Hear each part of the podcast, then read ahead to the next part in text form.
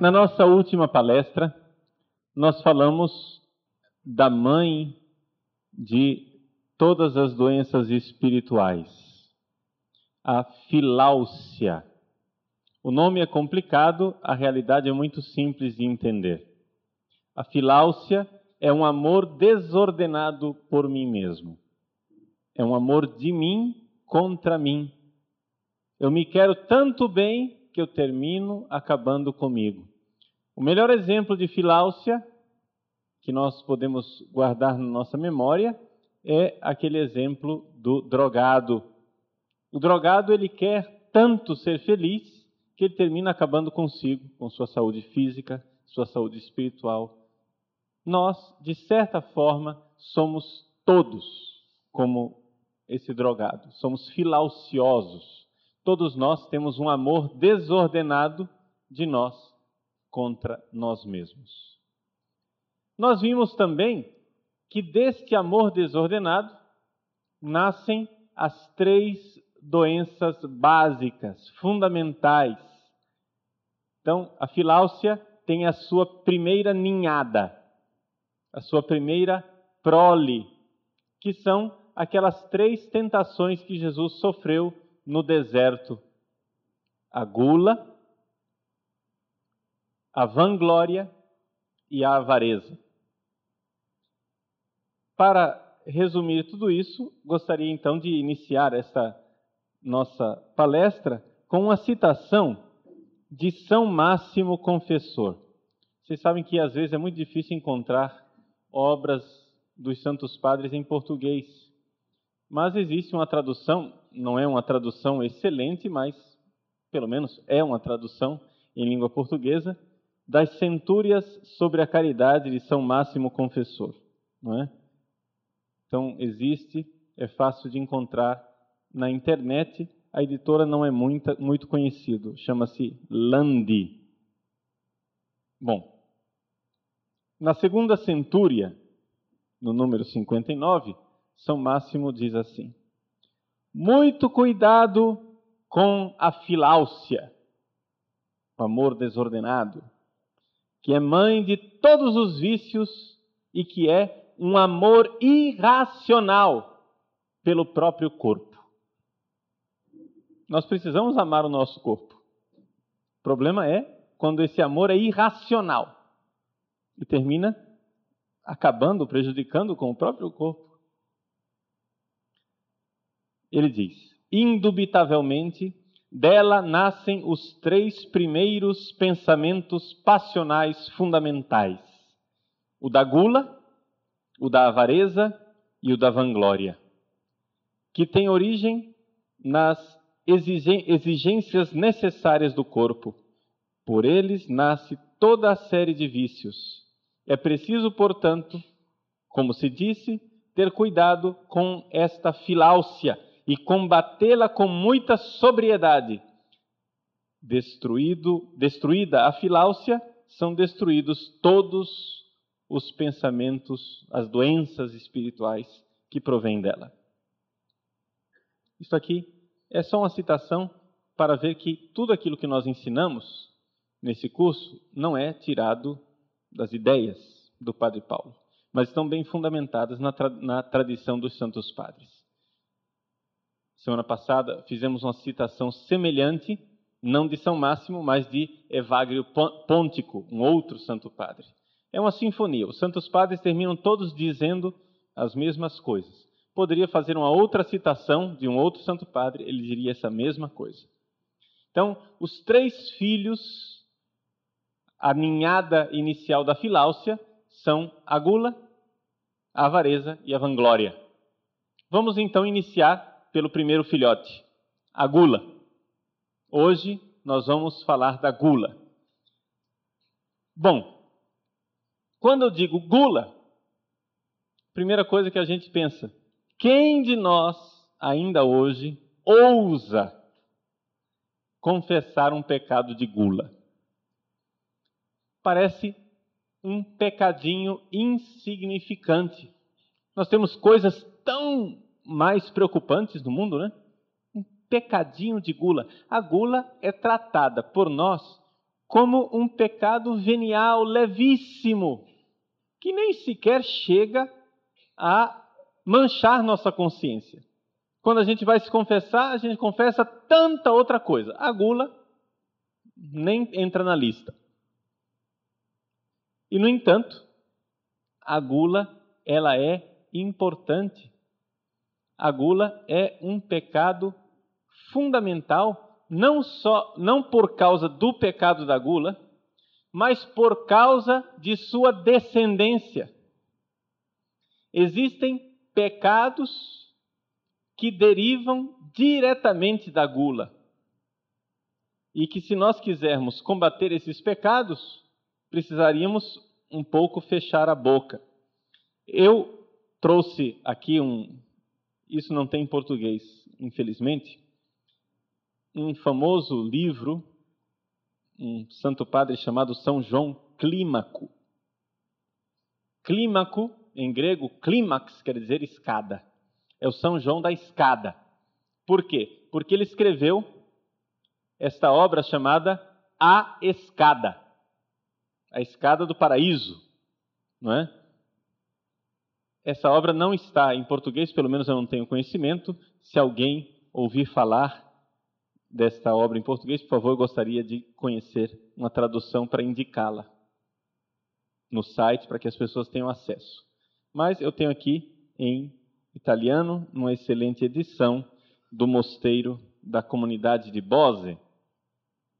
São João Clímaco quando ele fala do pecado da gula, ele diz assim: ele faz uma entrevista com a gula e deixa a gula falar. Então, quem está falando aqui é a gula. Ela diz: Meu primeiro filho, primeiro filho da gula, é o espírito de fornicação, luxúria, pecados sexuais. Santos padres, nisso, eles são tranquilos. Eles dizem assim: não existe ninguém que tenha problema sexual, que tenha pecados sexuais, que não sofra de gula. Para eles é evidente. Se você tem problemas sexuais, pecados sexuais, fornicação, luxúria, você tem problema de gula. Por mais magrinho que você seja, você olha assim para um tipo Padre Paulo, que é só pele e osso, e diz: Ah, esse não tem problema de gula. Você que pensa. Né? Você que pensa. Nós iremos ver, calma. Mas olha só a lista terrível de filhotes da gula, a ninhada da gula. Então, primeiro, primogênito, é a luxúria. Depois do espírito de fornicação, em segundo lugar, vem a dureza de coração. E em terceiro lugar, o sono. Atenção, cuidado. Prestem atenção no raciocínio que nós estamos fazendo aqui. Nós estamos caminhando por, digamos, andares. primeiro andar é a gula, fornicação, Existem outros, que é dureza de coração, que é o sono, mas não quer dizer que todo mundo que tem sono tem problema de gula. Calma. Não façam a mesma dedução que eu fiz com relação à luxúria. Os santos padres não dizem isso. Eles dizem que problema sexual tem certamente problema de gula. O resto não deduzam. Não é todo mundo que fica abrindo boca, ah, é o guloso. Não, calma às vezes dormiu mal. O problema é simplesmente esse. E a dureza de coração pode ter outra origem também, tá? Mas existe uma dureza de coração que provém da gula. De mim, quem está falando é a gula, de mim procedem depois um mar de maus pensamentos, o abismo da impureza ele, ele coloca, faz todo um, um, uma hipérbole, um, um exagero, ele diz assim: são minhas filhas a preguiça, a fofoca, a excessiva familiaridade. Sabe como é que a pessoa que tem, você não deu intimidade para ela, mas ela toma para si a intimidade, não é? Fulano é, é, é, abelhudo, ele entra onde não foi, não foi chamado. A vontade de fazer rir, a brincadeira, a jocosidade, a contestação, a obstinação, quer dizer, cabeça dura, a desobediência, a insensibilidade, a soberba, a arrogância, a ostentação, a oração impura, a agitação dos pensamentos, pensamentos agitados, e assim por diante. Eu fiz questão de ler essa lista logo no início, para que a gente leve a sério a gula porque para nós é um pecadinho de nada. O problema não é a gula, o problema são as consequências da gula. Eu ainda não defini o que é gula, ainda não disse o que é gula, e provavelmente depois que eu disser o que é gula, você não vai reconhecer aquilo que você pensava. Então calma. só estou iniciando com esta lista terrível que São João Clímaco colocou para ver que a ninhada da gula as consequências da gula são terríveis e, portanto, não é um pecadinho qualquer. Alguns dos santos padres chegam a dizer que a gula é a origem de todos os males. Aqui existe discordância entre eles, porque, é claro, quem a origem de todos os males, para uns é a filáusia, para outro é a soberba, mas só para dizer da importância da gula, alguns chegam a dizer que ela é a origem de todos os males, porque o pecado de Adão no paraíso foi um pecado de gula. Come desse fruto. Então, é uma das interpretações possíveis. Digo tudo isso somente para darmos importância à gula. Agora, até agora eu falei de gula. Eu vou parar de usar esse nome. E vou começar a usar um nome em grego. Por quê? Por uma razão muito simples. Quando eu falo uma palavra em português, de origem latina, uma palavra de origem latina, todo mundo diz: Ah, eu sei o que é isso, eu sei o que é gula. Mas quando eu uso uma palavra em grego, todo mundo diz: O que é isso? Então todo mundo quer explicação.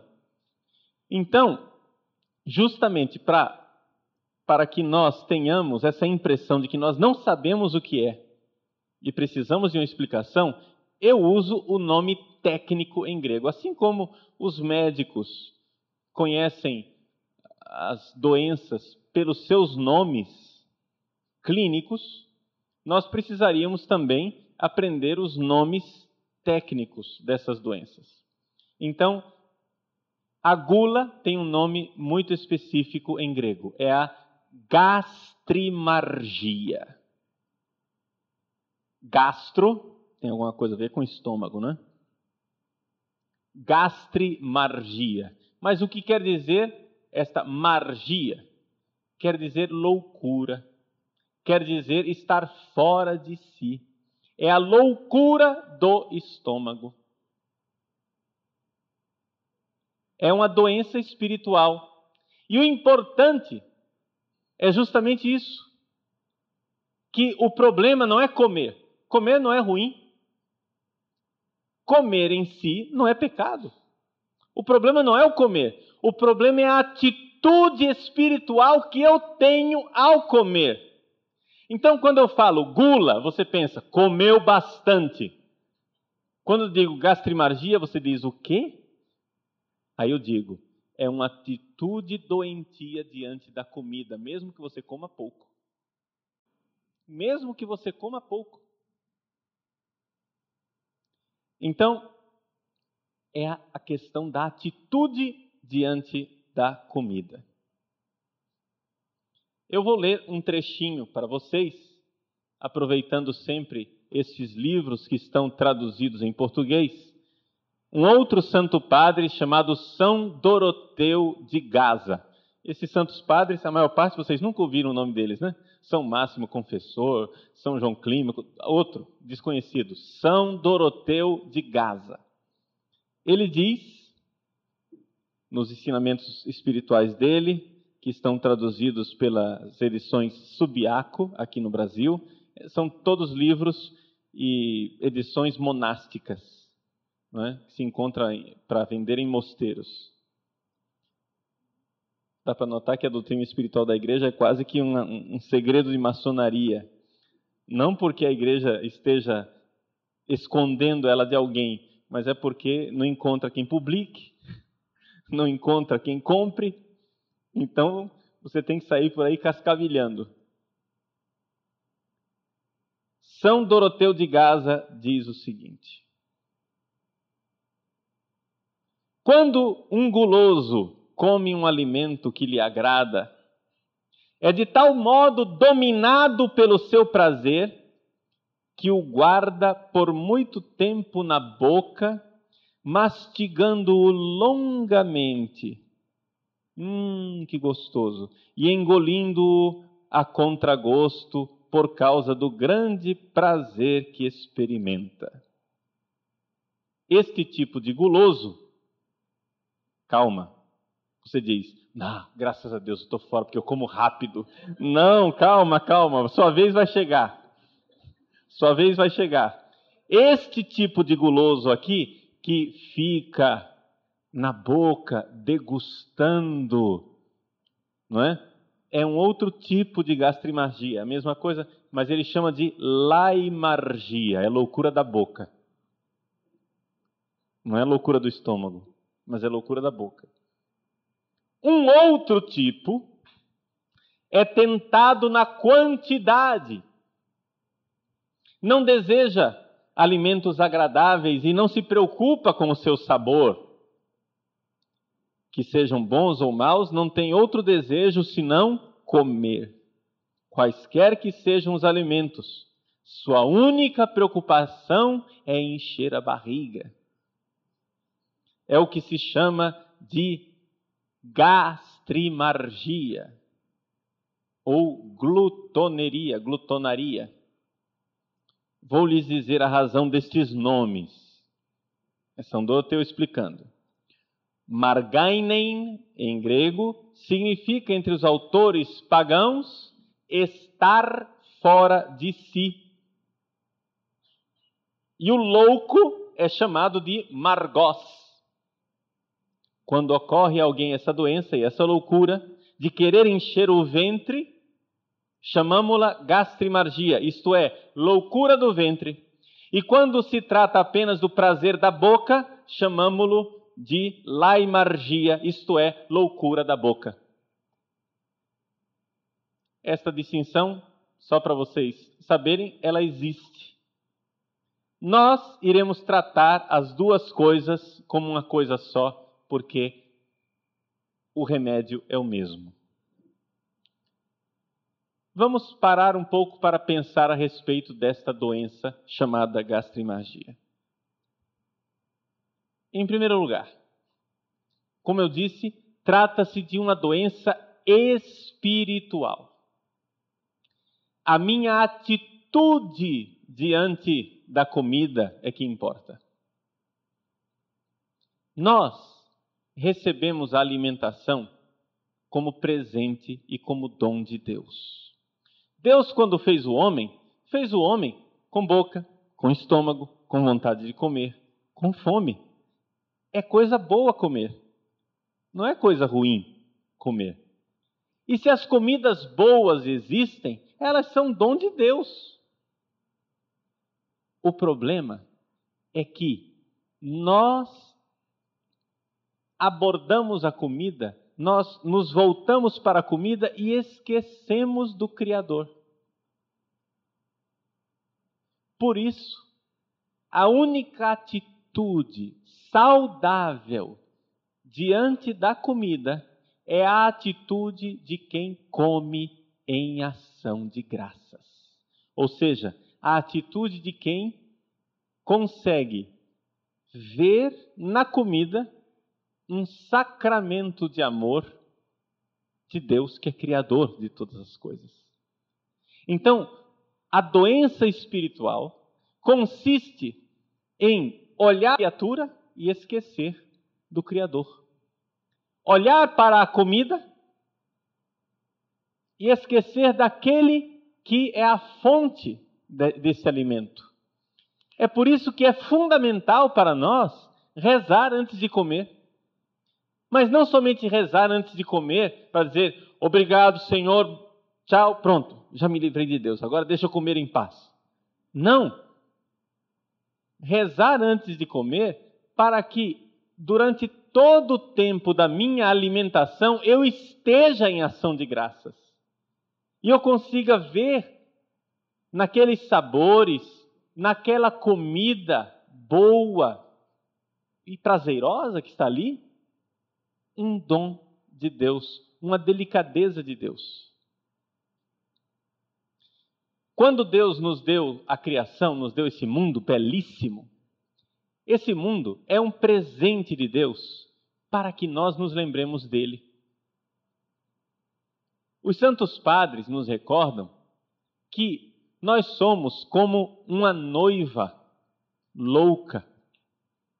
Aqui, sobretudo, Santo Agostinho, mas outros santos padres usam também essa comparação, como São João Crisóstomo. Nós somos uma noiva louca que recebe um presente do noivo, como um anel de brilhantes, se apaixona pelo presente e se esquece do noivo. Isso é loucura. Qualquer um chamaria isso de loucura. E, no entanto, aqui está a atitude básica das pessoas. Nós somos assim. Nós nos esquecemos de Deus o tempo inteiro. Nós nos jogamos com avidez diante da criação. A atitude da gastrimargia é uma atitude consumidora, destruidora. Tudo aquilo que hoje nós criticamos como crime contra a ecologia, tudo aquilo que nós criticamos como excessivo consumismo, essas atitudes espirituais que estão no crime da ecologia, no consumismo, estão na gastrimagia. Ou seja, essa atitude destruidora. Eu quero sugar o mundo, sugar a criação e destruí-la, não importa. E tirar o prazer para mim. Essa é a atitude espiritual que é perigosa na gastrimagia. Destruir as coisas. Quem sofre de gastrimagia é um destruidor. Não é? passa por cima de tudo, destruindo tudo, desde que eu me saia bem. Então, se nós voltarmos e olharmos aquela a narrativa do Gênesis que conta o pecado de Adão, como é que os santos padres interpretam aquele pecado de Adão? Para eles, o fruto a árvore do bem e do mal, que tem aquele fruto proibido, o fruto é a criação. É a criação inteira. Não é somente uma maçã.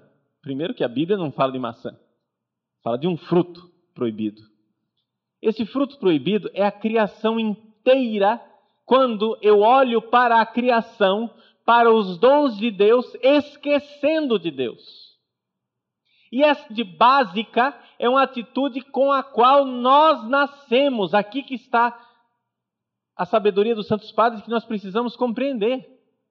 Não é que você fica guloso. Nós nascemos com essa atitude.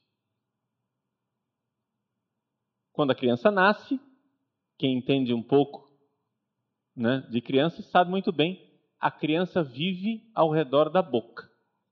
Tudo é na boca. Os psicólogos chamam isso, hoje em dia, de fase oral. O cérebro da criança está aprendendo a controlar. Então, instintivamente, a criança ela é voraz. Ela tem fome.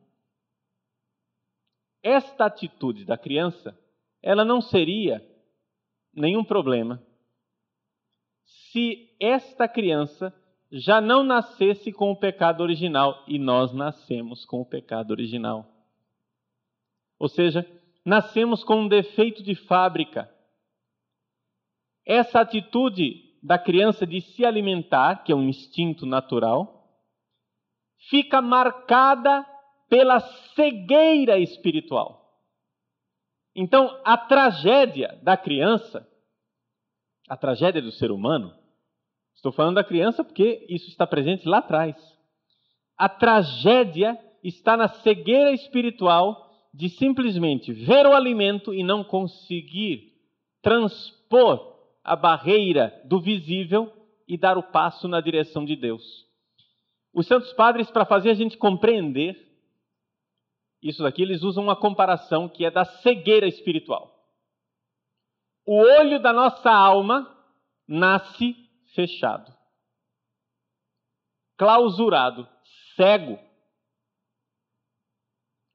Nós poderíamos dizer que é justamente o Espírito Santo, recebido no batismo, na efusão do Espírito Santo, na nossa vida espiritual do dia a dia, é o Espírito Santo, a graça de Deus que abre este olhar espiritual. Então você pode e consegue olhar para um alimento e ver a graça e o dom de Deus. Eu posso pegar um copo d'água, sentindo sede, e tomar esta água com voracidade, porque eu tenho sede e eu estou procurando a felicidade como se a felicidade estivesse no fundo do copo. Isso vale para um copo d'água, vale para um copo de cerveja, vale para um prato de comida. Eu procuro a felicidade na coisa material. Mas se eu tenho o meu olhar espiritual aberto, o que é que eu posso fazer? Olhar para a água e dizer: como Deus é bom.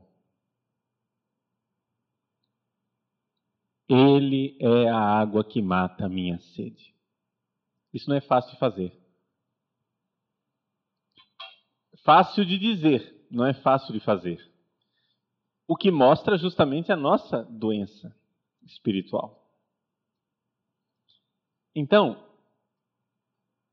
eu ainda não estou descrevendo o caminho da cura. Eu estou somente descrevendo a realidade da doença. Nós podemos notar como é então que a gastrimargia é exatamente uma doença que está ligada com a luxúria, com o pecado sexual. Por quê? Porque trata-se da mesma atitude fundamental de pegar as criaturas, não enxergá-las como dom do Criador, tratá-las como objeto de consumo. É a mesma atitude. Quem sofre de luxúria, na verdade, deposita sobre a outra pessoa o mesmo olhar que ela deposita sobre um pudim numa vitrine de uma confeitaria. Eu não estou dizendo que o prazer é da mesma espécie. Qualquer um que tenha dois neurônios sabe muito bem que o prazer é diferente. Eu não estou dizendo isso. Eu estou dizendo que a atitude é transformar o outro em objeto, coisificar a pessoa. Então, o primeiro passo que os santos padres nos dão para o controle também dos pecados sexuais é a tentativa de cura da gastrimagia, da gula. Mais ainda,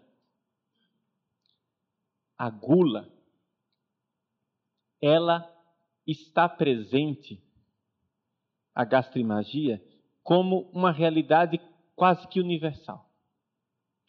Não sei se vocês já é, notaram como muitas vezes o nosso apetite está ligado ao nosso estado emocional. Tem gente que, justamente quando está tenso, nervoso, fica o tempo inteiro na geladeira. Vai à geladeira e precisa comer alguma coisa. Vai à geladeira e precisa pôr alguma coisa. Ali, a pessoa introjetou que existe solução para os seus problemas no ingerir algum alimento. São Máximo, quando ele definiu a filáusia, esse amor desordenado que nós temos por nós mesmos, ele disse que é um amor irracional pelo próprio corpo. Vejam que existe esse amor irracional em nós. Nós somos capazes de passar as maiores dificuldades e vencê-las quando nós estamos interessados. É só alguém falar de jejum que de repente a gente fica preocupado. Não, mas eu não posso prejudicar a minha saúde. É interessante isso. A gente passa o dia sem comer, porque está interessado em outras coisas. E não fica preocupado com a saúde. É só dizer, hoje eu vou jejuar. Aí vem aquela preocupação. E a minha saúde? Eu não posso prejudicar a minha saúde. Como que eu fico? É interessante que existe esse amor irracional pelo próprio corpo. É um amor destruidor. Se nós tivéssemos verdadeiro amor pelo nosso corpo, comeríamos menos, comeríamos melhor, comeríamos coisas menos saborosas e mais saudáveis. Mas não. Nós vemos que é um amor irracional. Trata-se de uma maquininha de ilusões que tem aqui dentro. Vejam, eu estou falando de uma doença verdadeiramente espiritual, que é que dentro de nós existe uma pequena criança que esperneia diante do mínimo sofrimento.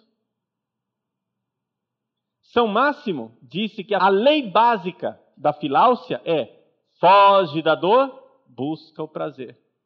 Quando nós, por causa da gula, da gastrimargia, temos medo do jejum, temos medo de privar o nosso corpo de um pouco desse prazer do alimento, imediatamente entra em nós, entra em ação este pensamento básico.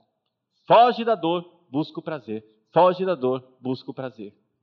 É por isso que os santos padres chamam essas doenças espirituais que nós estamos estudando com o nome de logismoi, ou seja, pensamentos. São os maus pensamentos. Hoje em dia, quando alguém vem se confessar e fala de maus pensamentos, eu tive maus pensamentos, para nós isso é sinônimo de luxúria, pecado sexual, não é? É o pecado de desejar a mulher do próximo. Isso é o mau pensamento. Mas para os santos padres, os maus pensamentos são todos os pecados. Todos os pecados são pensamentos maus, ou seja, são uma lógica. A palavra grega é justamente isso, logismos, uma lógica, logos. É uma lógica, uma forma do nosso espírito trabalhar, uma forma da nossa mente funcionar. Então vejam que o problema da gastrimargia, e aqui chegamos ao ponto crucial, não é no estômago, é na cabeça, é na atitude mental na atitude espiritual. Existe uma lógica perversa. Eu quero me salvar através da comida, mas a comida não é salvação. Como todos os pecados, como todas as doenças espirituais, também a gastrimagia tem atrás de si uma tendência natural. Quem foi que nos deu a fome? Deus. Quem nos deu o apetite foi Deus. Se Deus não quisesse que nós sentíssemos prazer ao comer, Ele não teria nos dado o paladar. Nós não teríamos língua. Muita coisa seria evitada, né?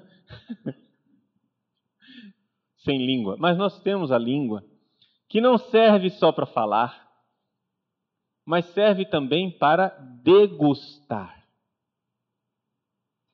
Agora, uma coisa é eu degustar uma comida boa em ação de graças, numa atitude espiritual de quem louva a Deus por aquilo que é o dom da criação.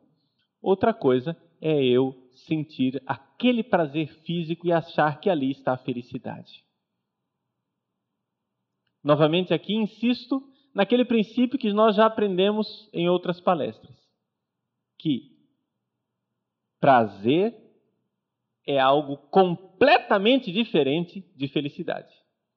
Nós queremos ser felizes, mas prazer e felicidade são duas realidades muito, muito distintas, muito diferentes. O prazer é do corpo, felicidade é da alma. A felicidade é do coração. A felicidade é espiritual. A felicidade, ela acontece no núcleo do nosso ser. E quando nós buscamos a felicidade no físico, aí tem um princípio errado. Ali existe uma lógica perversa. Então vejam, eu começo buscando a felicidade no pudim. Daqui a pouco, eu estou buscando a felicidade no sexo, na bebida, nas drogas cada vez mais pesadas. Trata-se do mesmo sintoma, da mesma realidade, da mesma lógica. Qual é a lógica? Se eu sentir prazer, eu serei feliz. E me diga se não é exatamente esta a lógica do mundo. Essa é a lógica do mundo. Eu me encontrei com uma, uma ministra lá de Barão de Melgaço, esses dias na paróquia que eu atendo no Pantanal, e essa ministra, ela é bastante caseira, ela está sempre em casa, cuida dos filhos, vai à igreja. A diversão dela é são as coisas de Deus. Ela vive na igreja, cuida do esposo, dos filhos, né? todo mundo conhece ela, ela não tem sobrenome. O sobrenome dela é a Chica da Igreja. todo mundo quer saber quem. Que Chica? A Chica da Igreja. Porque ela vive para a igreja. Ela recebeu visita uma vez de um rapaz, amigo da, das filhas dela, e esse rapaz chegou e disse: Olha, você é uma pessoa muito boa, mas eu vejo que você não é feliz. Ela disse: Por que eu não sou feliz? Porque eu não vejo você indo no baile, se divertindo, eu não vejo você bebendo com as suas amigas, eu não vejo você aproveitando a vida, né? Então você não é feliz. Essa é exatamente a lógica do mundo. Felicidade está aí. Você não aproveita, então você não é feliz. Problema: a felicidade não está aí.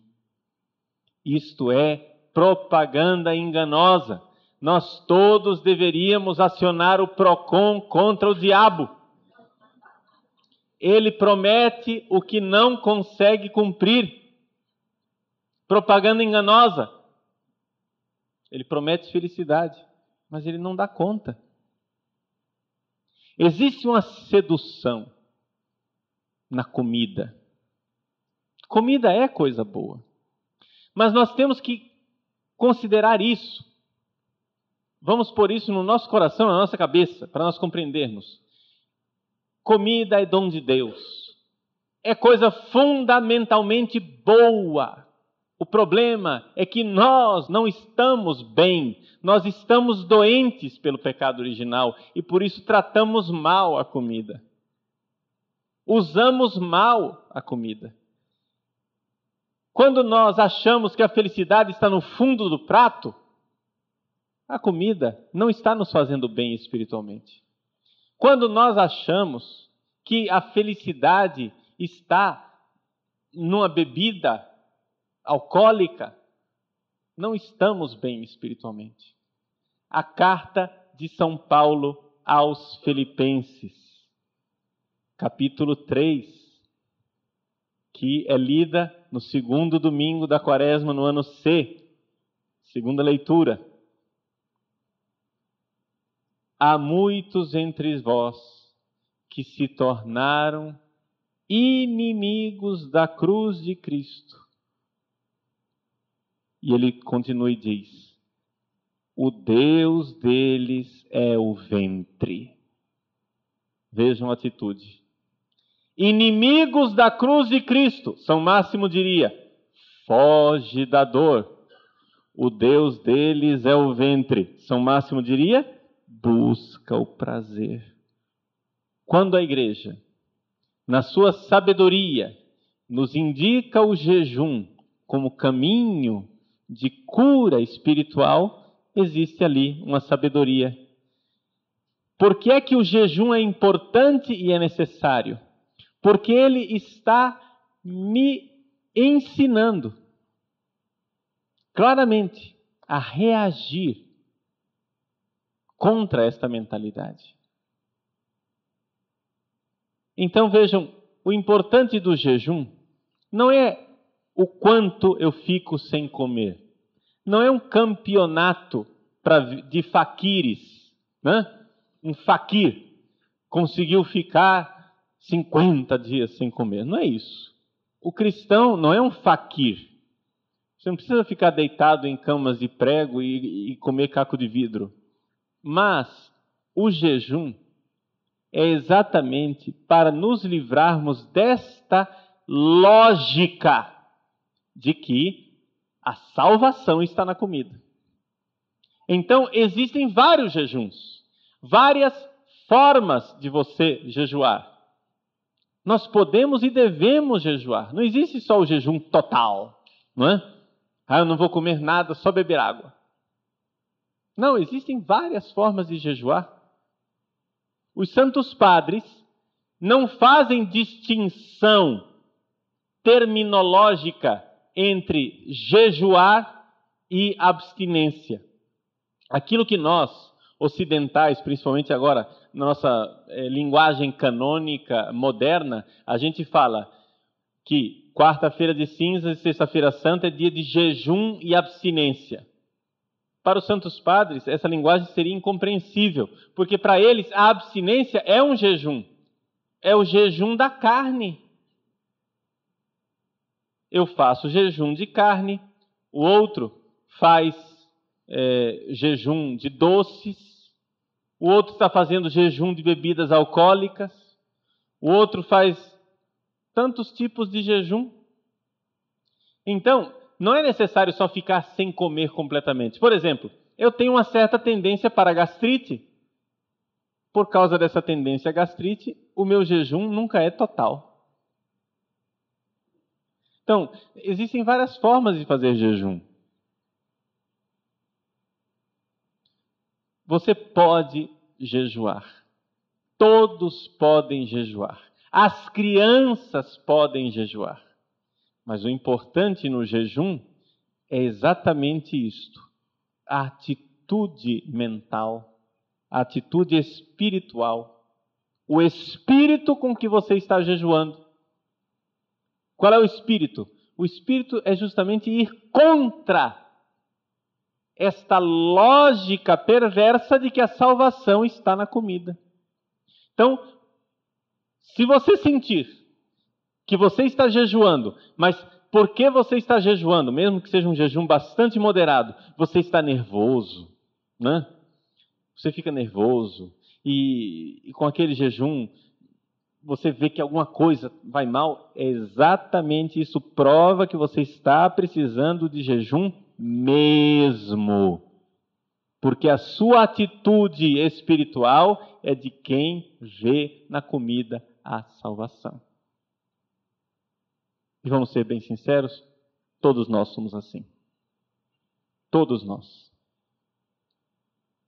Claro, os santos que já chegaram a um nível espiritual né, muito mais elevado, já chegaram a, uma, a um degrau da escada do paraíso lá de São João Clímaco, muito mais elevado do que o nosso, tudo bem.